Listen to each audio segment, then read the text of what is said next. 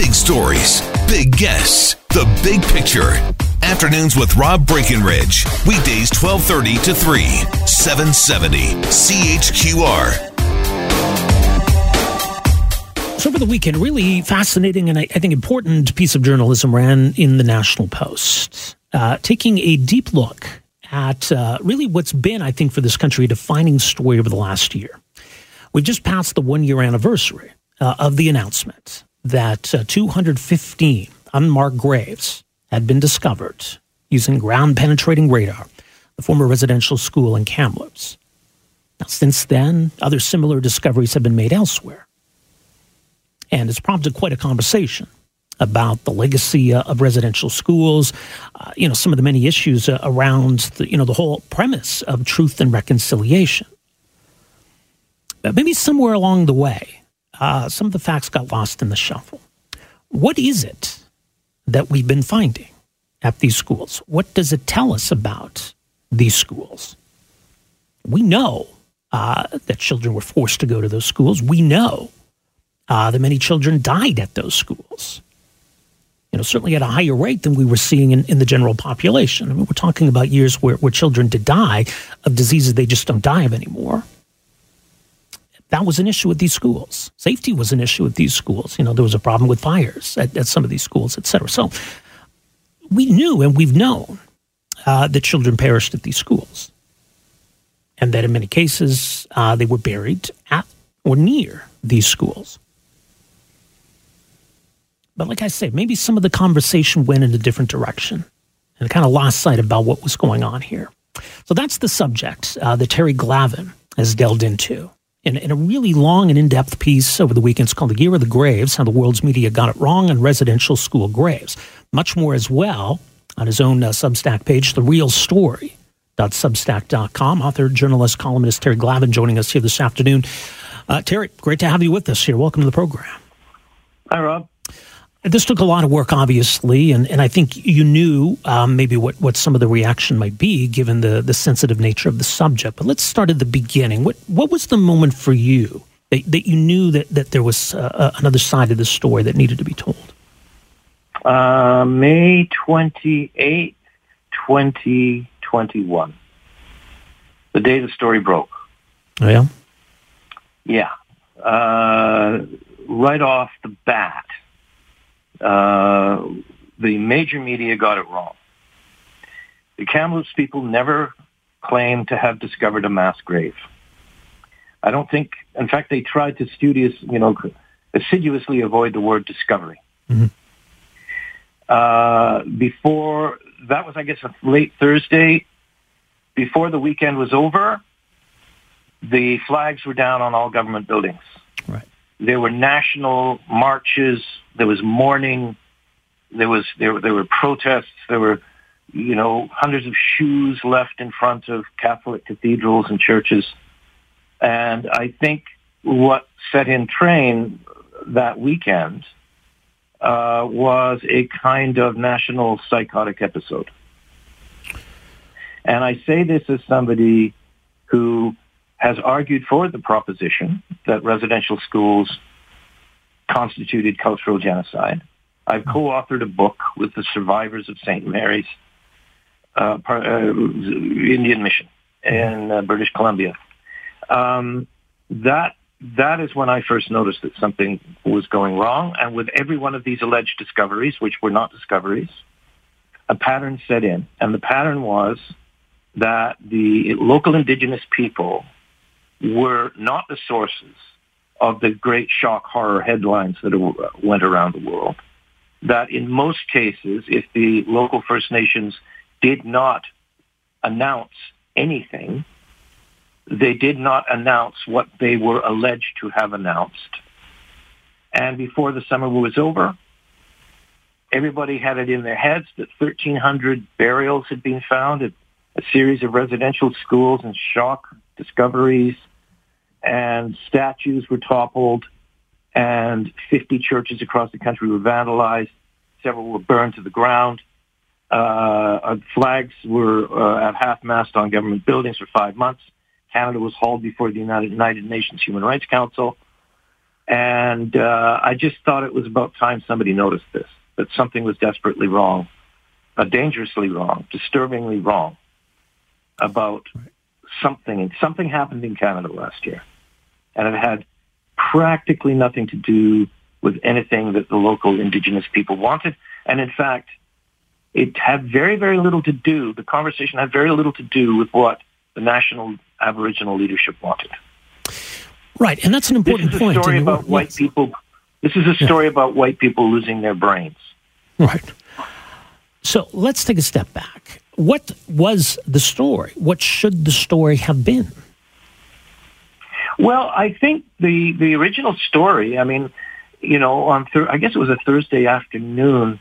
Uh, chief Rose Casimir, uh, fine, fine chief, fine, fine leader at Kamloops, put out I don't even know if it was we could call it a news release, although it appeared on the in the news section of the Kamloops website, and said that you know preliminary findings were such that uh, suggested that the stories uh, uh, about children being buried in, in, the vicinity of the residential school there uh, were, were, were true stories. Um, I mean, she later walked that back, and, and you know she probably shouldn't have used the word confirmed because, uh, you know, by the following Monday, she was already saying, hold on, these are preliminary findings. We don't know. And the, uh, the archaeologist was saying, uh, you know, eh, we have to, you know, you'd have to excavate before you could say we've confirmed anything. I, I don't, I don't criticize the, the, the indigenous leadership in this 5,500 word piece that I've just finished. Right at all, actually. Um, but when you look at each of these cases, uh, a not particularly subtle pattern begins to emerge, and it is really, really quite disturbing. You know, uh, we we basically had this this this you know alleged long overdue national reckoning, even though we have one every five years or so. Uh, and all of these crazy things happened, and they were not based on the facts of what the local indigenous people were saying. In the case of uh, of uh, St. Eugene's, for instance, uh, Cranbrook, uh, if memory serves, 251 or 281. Uh, you know, 281 residential school graves discovered. And of course, you know, Chief Joseph there had to try to patiently explain, I guess the next day, no, uh, it wasn't an Indian residential school grave. Uh, you know, it was actually a white cemetery. Um, and indigenous people over time were buried there. There was a residential school built, and there was a hospital. It's a lot, you know, they're Catholics up there. They bury, they bury their dead there. Over time, the graves, you know, the little wooden crosses, and they tend to burn. Sometimes they're the oblate crosses in a lot of these uh, old cemeteries, you know, wrought iron, and they rust away. Um, and he said it didn't happen. He made no announcement. Didn't happen. That didn't seem to make any difference. At Cowessess, a similar thing. 751 graves. Um, the chief there said this is not a residential school cemetery, not a gravesite. It's a Catholic cemetery. The one, you know, where Trudeau was kneeling with the teddy bear. Mm-hmm. Um, and it was a community cemetery as well. Nobody knows if or how many Indigenous children from the residential school nearby may be buried there. We don't know. Um, I mean, it just went on and on and on like this. Um, and I think, you know, this is almost not even a story about the, res- the legacy of the residential schools. I think this is a story about a very, very strange world that we've all entered where uh, the capacity of journalism to report the news has, you know, collapsed. All of the legacy media organizations, you know, half-empty newsrooms or journalists working at home, or you know, something like I think, if memory serves, about 2,000 journalists lost their jobs in Canada in the year leading up to the Kamloops story. Um, tens of thousands of journalists have lost their jobs in the United States over the last uh, few years and the rise of you know startups and vanity project kind of news places and importantly, the emergence of English language propaganda sites controlled by Beijing. Uh, you know, RT News. We've seen what RT News did to the Americans. You know, leading up to the Trump uh, victory. Fortunately, they've been banished because of Ukraine from the cable networks. Um, news sites out of Caracas, uh, news sites, English language news sites out of Iran. It's all a, it's a weird kind of digital pinball machine. And the story of the residential school graves just kind of bounced around and nobody said, you know, is any of this actually true? Are we really listening to what the indigenous people are saying here? And uh, that's when things went wrong. That's when things right. went sideways. Well, and, and politicians got involved too. Very much so. Very much so. I'm of two minds about this. I mean, I, I and I don't want people to think, oh, you can't trust the mainstream media, they're lying, or, they're in Trudeau's pockets. You know what people say. I suppose yeah, sometimes there's enough evidence that that might almost be kind of plausible in certain particular cases. Um, but I think there is a case to be made that the Trudeau government wanted its George Floyd moment, and that's what the Trudeau government got.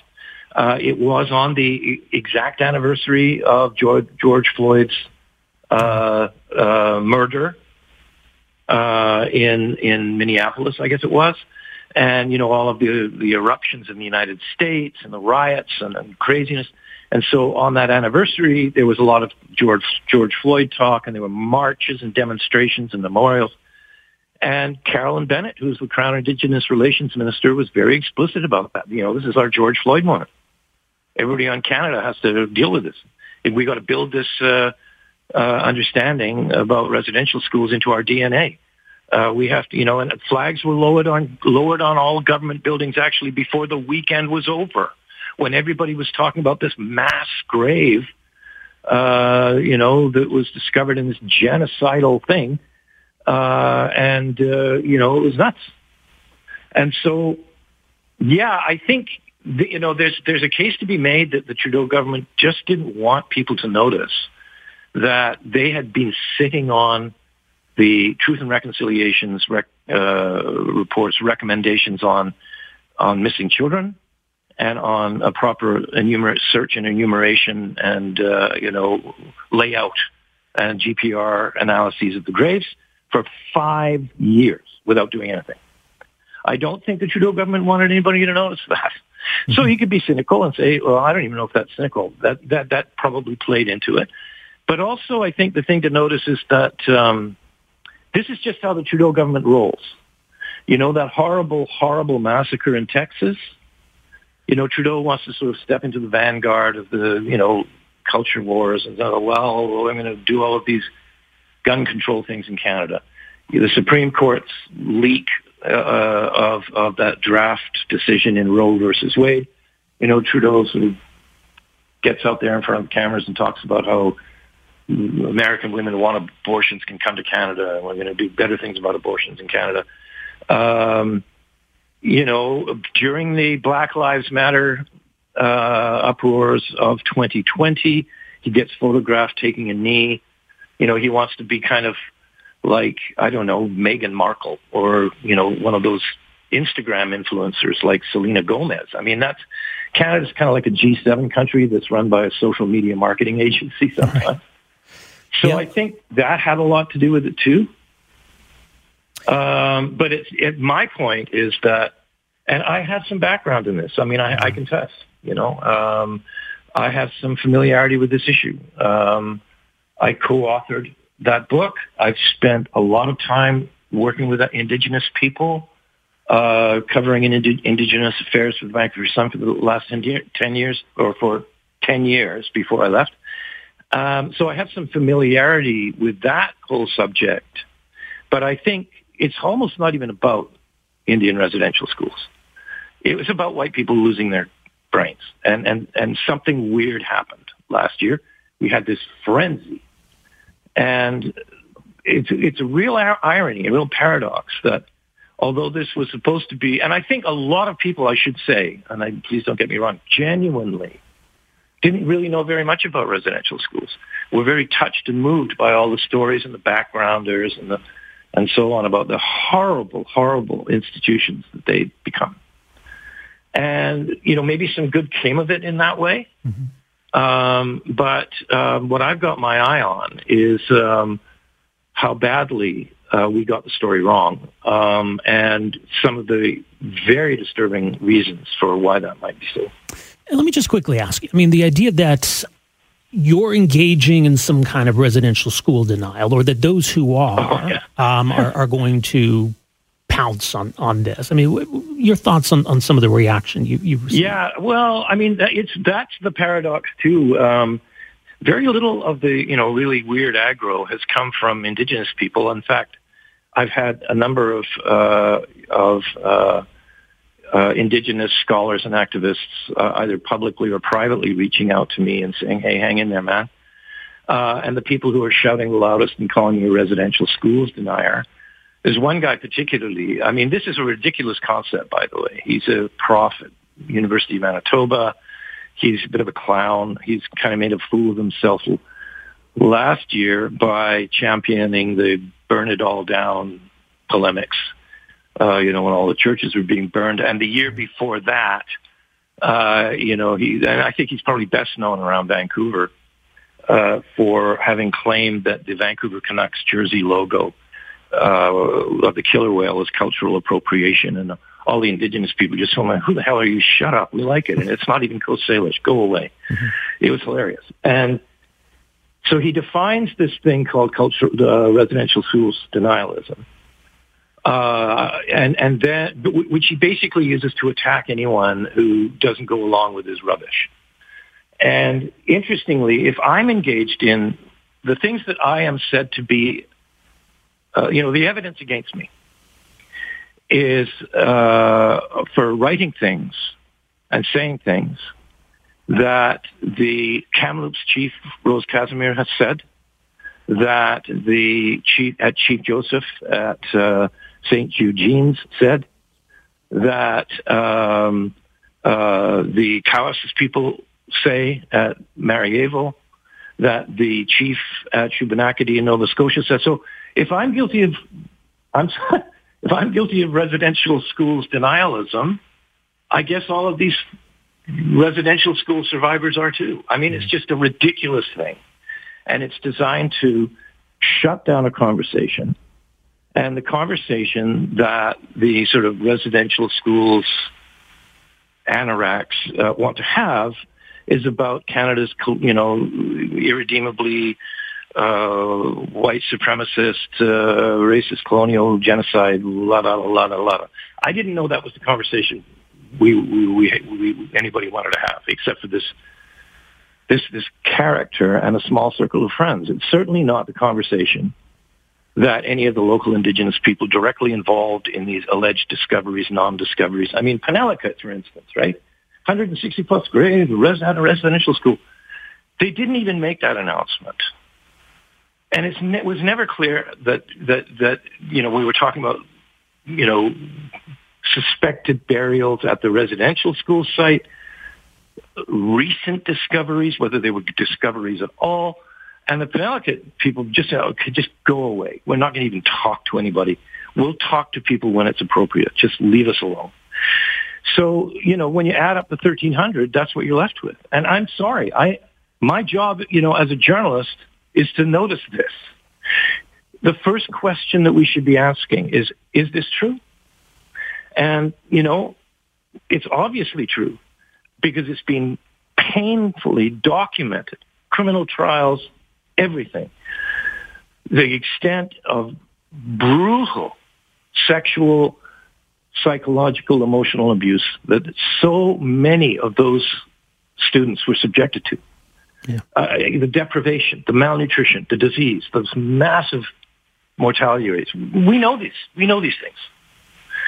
But when you know the, the interesting thing about the, one of the interesting things about this paroxysm last year, this sort of psychotic episode, is that the you know the most the, the, the allegations that were if I can call them allegations that were sort of driving all of these incidents we don't even know who made these allegations who, who, who says this? And it's like, well, a chief says that, and, you know, misreports it, gets the story wrong. Chief says that the Language and Culture Committee says that somebody who is identified, unidentified, says that they either saw something or, saw, or, or talked to somebody who saw something. Who? Like, what the hell? You know, the job of a journalist is to, is to ask that question, is it true? And the interesting thing for me about the weird world that we have entered is this conflation between knowledge and belief. Yeah. These are two different things. We are asked, we are being asked to believe, not only asked to believe, told to believe certain things that we were told indigenous people were claiming when pretty well all the time they weren't. And anybody who didn't subscribe to this belief was a heretic of some sort, but, you know, we'll call them residential schools tonight, you know, officially registered bad person. Uh, um, and, and this is, I think, you know, uh, something that is a, def- a defining feature of the age and it is related to the collapse of and the retreat of democracy worldwide every year over the last 16 years, 17 years. Uh, you know, the withering of liberal democracies, the, the absolute shriveling of, uh, of journalism, and the weirdness that's happening in the universities as well. All of the usual checks and balances, yeah. peer review, fact checking. We don't even do that anymore. Terry, we got to leave it there, but I do appreciate the conversation. I'll urge people go to nationalpost.com, read this for yourself much more as well, more background and, and your research, the real story.substack.com. Terry, all the best. Thanks for joining us here. Thanks a lot, Rob. Well, good afternoon, folks. Welcome to this hour of the program. Rob Breckenridge with you here on this uh, Monday afternoon. You can reach us in Edmonton, 780-496-0063 and Calgary, 403-974-8255. Later in this hour, we're going to talk about the passing of Ronnie Hawkins, uh, passed away over the weekend uh, at 87, and how this Southern rockabilly artist came to Canada, became such a hugely impactful and influential figure in Canadian rock music. Writer broadcaster Alan Cross joins us coming up after 2.30. Uh, we're still awaiting details here this afternoon on new gun control measures being announced by the Prime Minister. Legislation to be tabled uh, in the House of Commons uh, press conference set for some point this afternoon in the nation's capital. Are we to believe it's just a coincidence that the federal government is announcing new gun control measures less than a week after this horrific massacre at an elementary school in Uvalde, Texas? That much like we saw in the aftermath of uh, the leak of this draft ruling from the U.S. Supreme Court on, on Roe v. Wade, and we saw the federal government uh, making announcements related to abortion access. Are these culture debates in the United States uh, spilling over into Canada? Is this cynical politics on the part of the federal government? People see what's happening in the United States. They're worried about it, maybe someday happening here, uh, and the government is uh, jumping in to say, we're going to make sure that doesn't happen.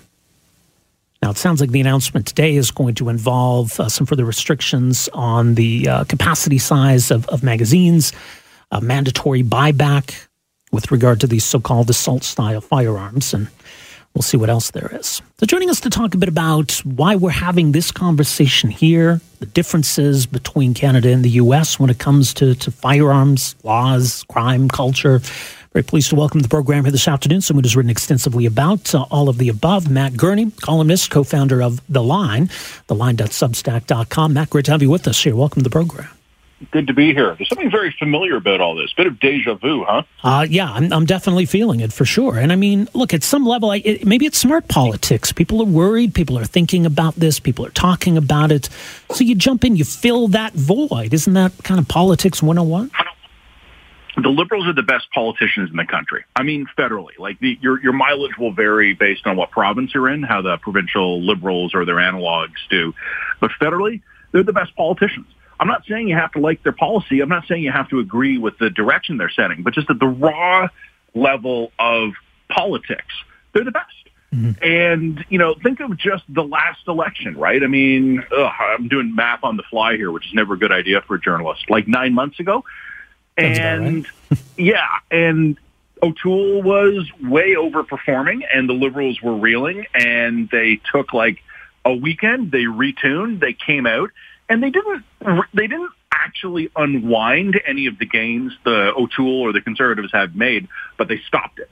Like, uh, like the, the Liberals reassessed. They looked at the campaign. They shifted, and they negated the Conservative momentum, and they ended up basically ruining Erin O'Toole's spell as leader by doing this. Mm-hmm. Never underestimate how good these guys are at politics. That's not an endorsement of the policy, but their political skills federally in this country are unmatched.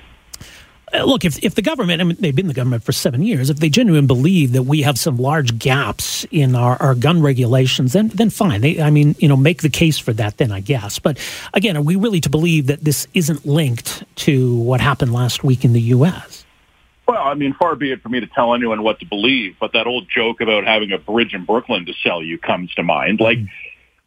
look, in the first Trudeau term, his majority term, 2015 to 2019, the Liberals came out with Bill C-71. It was a comprehensive review and reform of Canadian firearms regulations. I, I'm not going to get into the details of it. Honestly, the details don't matter. Suffice it to say, I thought some of it was good, I thought some of it was bad, and I thought some of it was myth just kind of like neutral. But what Bill C-71 reflected was the honest, serious, thoughtful Liberal Party view on gun regulation in Canada. They spent almost a year coming up with it. They went through all the committees. They consulted with all the experts. And ultimately, they ended up just nibbling a little bit at the edges. They didn't really propose any significant changes. And at the time, I wrote a column and I said, this is an admission, as much as they might hate to make it, that our gun control laws in this country actually work. And then, you know, they, they passed it and they walked away and they didn't touch gun control for a couple of years. But what happened is that they lost their majority. They became a minority government and they're increasingly dependent on vote efficiency in uh, urban areas, Toronto, Vancouver, Montreal, there aren't a lot of liberal MPs outside the cores of major cities or large urban areas. They, in the last election, 2021, they basically won like 30 or 40 seats in this country by such tight margins that a 1% swing to the conservatives would mean we'd have Prime Minister O'Toole today. The liberals can't get much more efficient. They need to bring out their urban-based voters. It's all they have left and they're really good at doing this here. So every time, and I'm glad you mentioned abortion in your intro, because abortion is very much the same as this.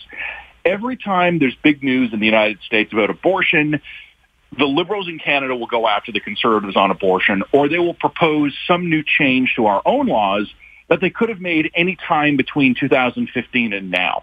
It's the exact same thing on guns. And I, I said at some length on Twitter today, we have to ask ourselves, as Canadians, as voters, what do we want our gun control laws to do? And I mean that at a very fundamental level. What what are we seeking to accomplish? If the liberals want to change policy, okay, fine. Like that that says that they think there's something wrong with the status quo and that a policy change will fix it. And as I said on Twitter, and I'll turn this into a full column eventually. I'll pop you a link when it's up. Up until about four years ago, maybe even three years ago, I think the liberals and the conservatives fundamentally agreed on the big picture. They fundamentally agreed on what the policy objective of gun control was.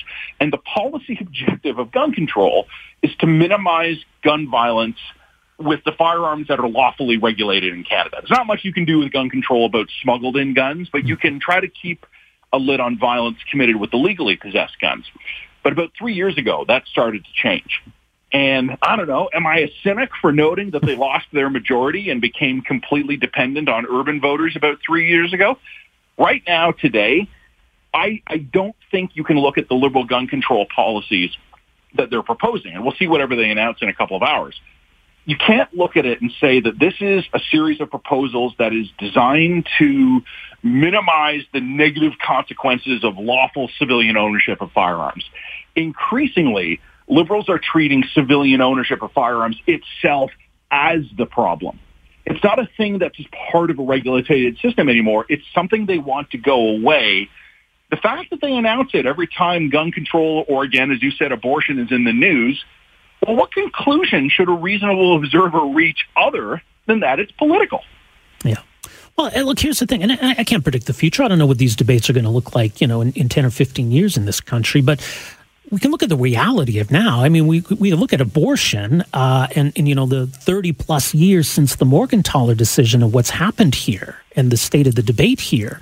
Just look at the reality of it. When we look at at, at firearms regulation, let's be honest about our status quo. There is something remarkably different in the United States when it comes to gun culture, gun laws, the politics, all of it.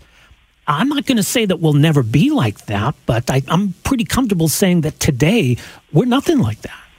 No, we're nothing like that. And and again, like in the aftermath of the shooting in in, in Uvalde in Texas, well, we don't know everything. There's a lot we still don't know, and I don't want to rush any conclusions. My hot takes can wait. Like we, we can let the investigation unfold, but we already know enough to know that you could not repeat that exact situation in Canada.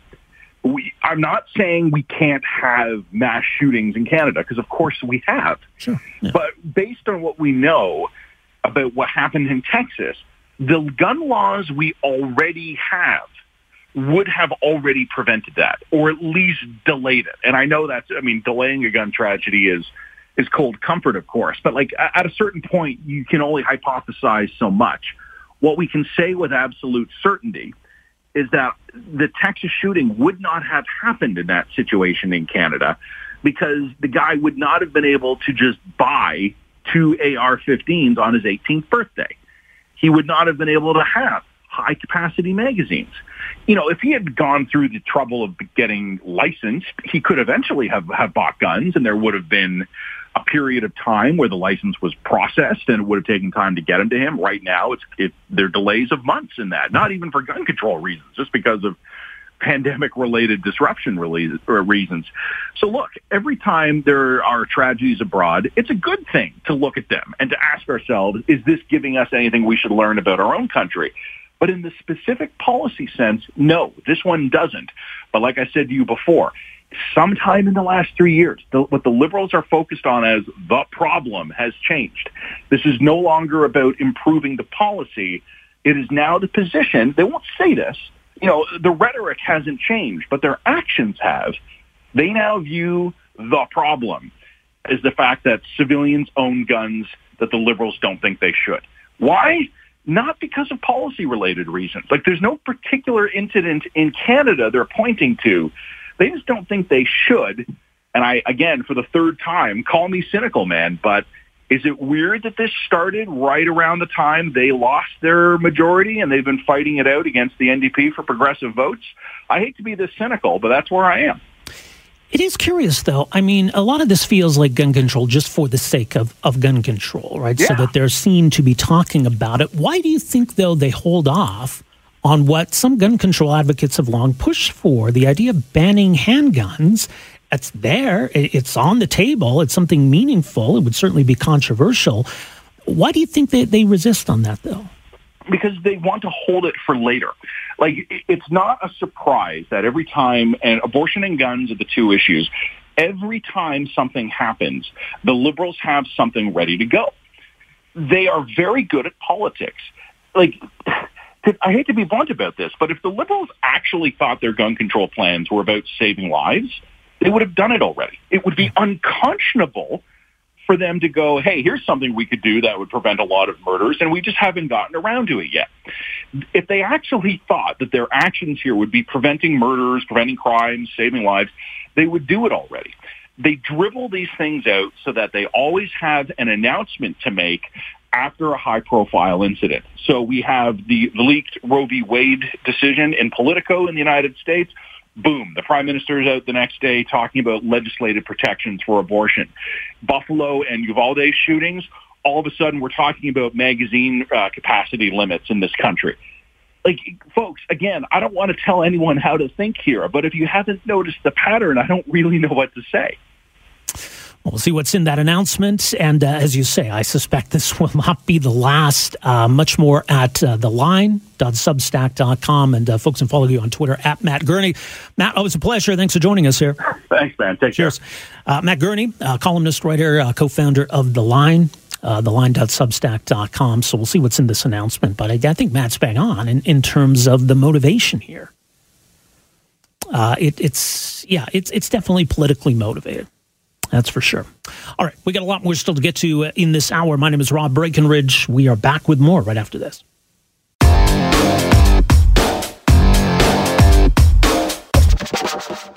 Come on, Robbie, let's take a little walk. Tell me, who do you love? Who do you love? Who do you love? Who do you love? Well, yeah, that was uh, the legendary Ronnie Hawkins performing with the band in the um, documentary The Last Waltz, which was a documentary of the tour called The Last Waltz, which was supposed to have been the farewell tour by the band. The band was a band comprised of proteges of Ronnie Hawkins, seen as an incredibly influential band, which obviously speaks to how influential Ronnie Hawkins was. The band used to be known as the Hawks. They were the band that backed Ronnie Hawkins. He scouted them. He found that talent. He developed that talent. And he did it in Canada. Ronnie Hawkins was born in Arkansas in 1935, two days after Elvis Presley was born, in fact. Uh, the Southern rockabilly artist uh, made his way north to our country and became incredibly influential in Canadian music, period. He passed away over the weekend at the age of 87, an opportunity to look back on a really remarkable life and quite a fascinating and unique story in the world of music, and especially Canadian music.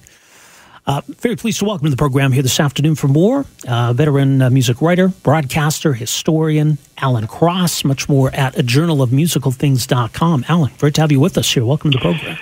It's too bad that we have to talk about the uh, the passing of Ronnie. He just seemed to be this unkillable guy who was always going to be with us. Yeah. I mean, this is a guy that's been that, that's he was diagnosed with pancreatic cancer in 2003, yet uh, he lived to the age of 87. Yeah, it's it's remarkable, but um, yeah, what what a life, what an impact! I mean, what a unique figure is mentioned. You know, someone born in Arkansas grows up in you know amid all of this rockabilly music, and somehow makes his way to Canada. How, did he end up in Canada? First of all, Well, it was uh, Conway Twitty who uh, uh, decided, who suggested that he move here. Ronnie had been in the army; he was there for six months, uh, and then decided that you know what, being in, in, in the U.S. isn't for me. So in 1958, he relocated to Canada, and he brought uh, this this rock and roll sensibility with him. Now, at that time, Canada was a pretty middle of the road musical backwater. Uh, there really wasn't much going on here, especially in terms of rock and roll. And uh, he, he brought this music, the blues, rockabilly, uh, the type of R&B that was, was hot on American radio at the time. He brought it with him and put together this group, the Hawks, with Levon Helm, a fellow person from Arkansas. And originally, uh, those guys that formed the band, Robbie Robertson, Rick Danko, Garth Hudson, and Richard Manuel. And he drilled them. He rehearsed them. And they played endless shows. Uh, and they became extraordinarily competent players. He was a lot like James Brown in the sense that he would would not tolerate sloppiness in his band. And uh, they became very good musicians. And after Bob Dylan poached them in 1965, there were a bunch of other people that came along. Um, that you know bands like uh, Robbie Lane and the Disciples who played up and down Yonge Street. Uh, there was uh, members of Janis Joplin's Full Tilt Boogie Band, another Hamilton band called Crowbar. There was uh, Skylark. There was uh, Barefoot and a bunch of others. Uh, meanwhile, Ronnie just kept playing and playing and playing. He never really had a lot of hits, but he became this thing on the Canadian music scene. This this established mentor, godfather on the Canadian music scene. Uh, pretty much until he died. Yeah, and I saw a clip of him talking about you know working with uh, the Hawks and how he would have them perform or rather rehearse five days a week, and he said you know it's a way to keep them out of trouble and. Uh, that way you're not you're not blowing your money either. So he saw it as as it was good for them, and obviously then you're perfecting your craft, which they did. Yeah. So the You Hawks they- they became were- the band, and you know they were hugely influential. Well, yes. So, uh, 1965, Bob Dylan comes to Toronto. He sees uh, the Hawks playing with his buddy Ronnie. And, and I think, I want to say it was at a club called the Brown Derby on Yonge Street. He says, you know what? I'm going electric. I need a backup band. I'm taking you guys. And at that time, Canada's, like I said, this backwater. And, you know, these five guys playing behind Ronnie have an opportunity to go to, to America with one of the greatest, biggest rock stars, uh, music stars in the world at that time.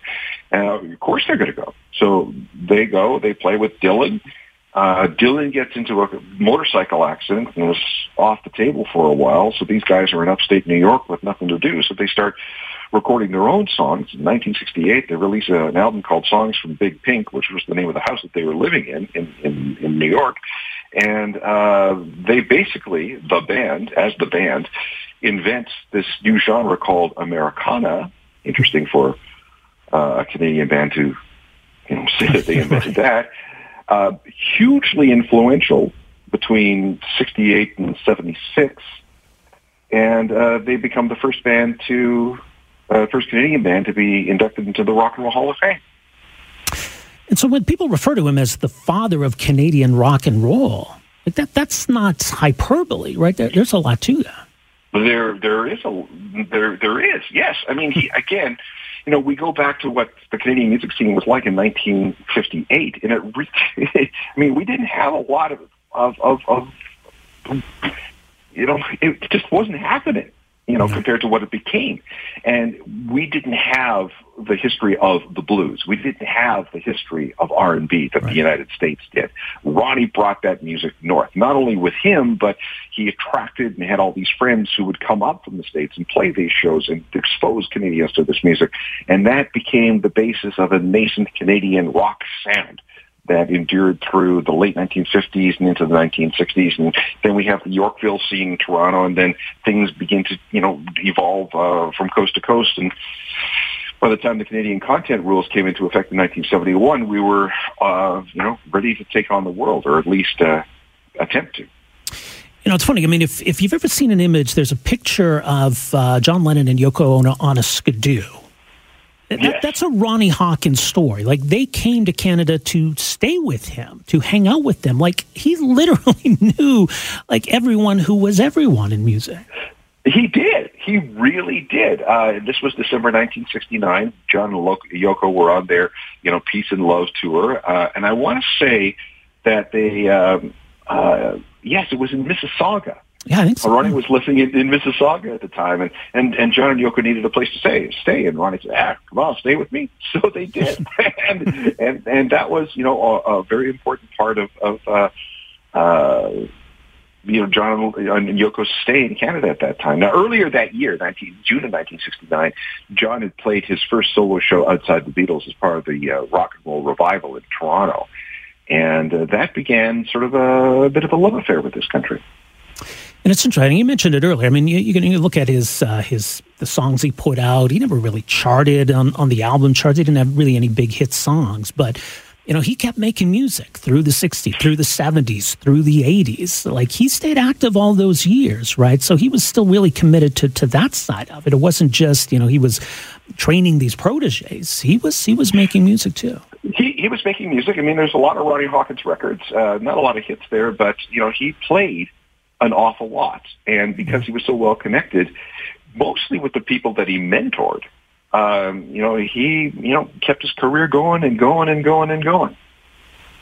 Yeah, and you think back, I mean, had he not made his way to Canada, I mean, you know, obviously rock and roll was was emerging as a popular genre, and, and it would have emerged in some form here in Canada, clearly. But uh, had it not been for for Ronnie Hawkins and, and that fateful decision to to try out this this new country, obviously that trajectory would have been so incredibly different.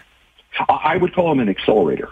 Um, You know, by the late '50s, we had top 40 radio stations playing, you know, Elvis and, and so on. But um, Ronnie was the guy that that really got things moving in these clubs and taverns.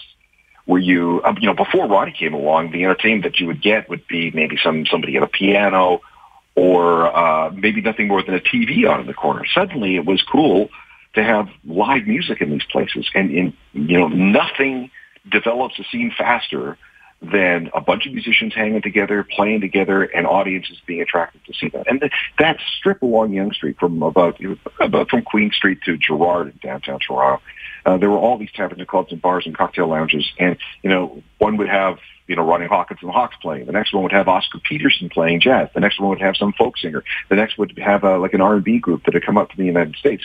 And, you know, Ronnie kind of ruled that, that whole area with, with his bands and uh, you know that's where this this nascent this this Canadian sound really began.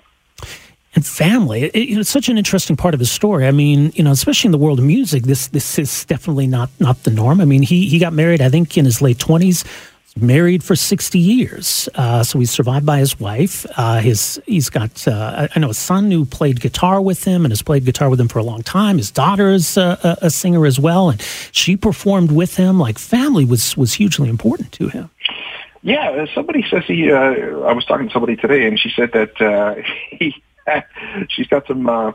Um, Ronnie Hawkins Adirondack Muskoka chairs so, yeah, he really loved this this this, this country and and uh, loved the people. Uh, I mean, I know some people who who know Ronnie very well, and he was just this extraordinarily hospitable guy that just loved to hang out. Yeah, big loss, but obviously a huge impact. Uh, much more as mentioned, the journalofmusicalthings.com. You got a great write up uh, on the website. Alan, always appreciate it. Thanks for making time for us here today. You bet. All the best. Uh, that's Alan Cross, music writer, historian, broadcaster, host of the Ongoing History of New Music podcast. And uh, yeah, you can read more at journalofmusicalthings.com.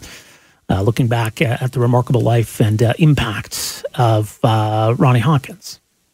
Anyway, we'll get some other stuff to get to. I do want to get to uh, the phones here because we got Brock on the line. Brock, thanks for calling in. Hey, Rob, how you doing today? Doing good. So I understand you, you had a chance to play with Ronnie.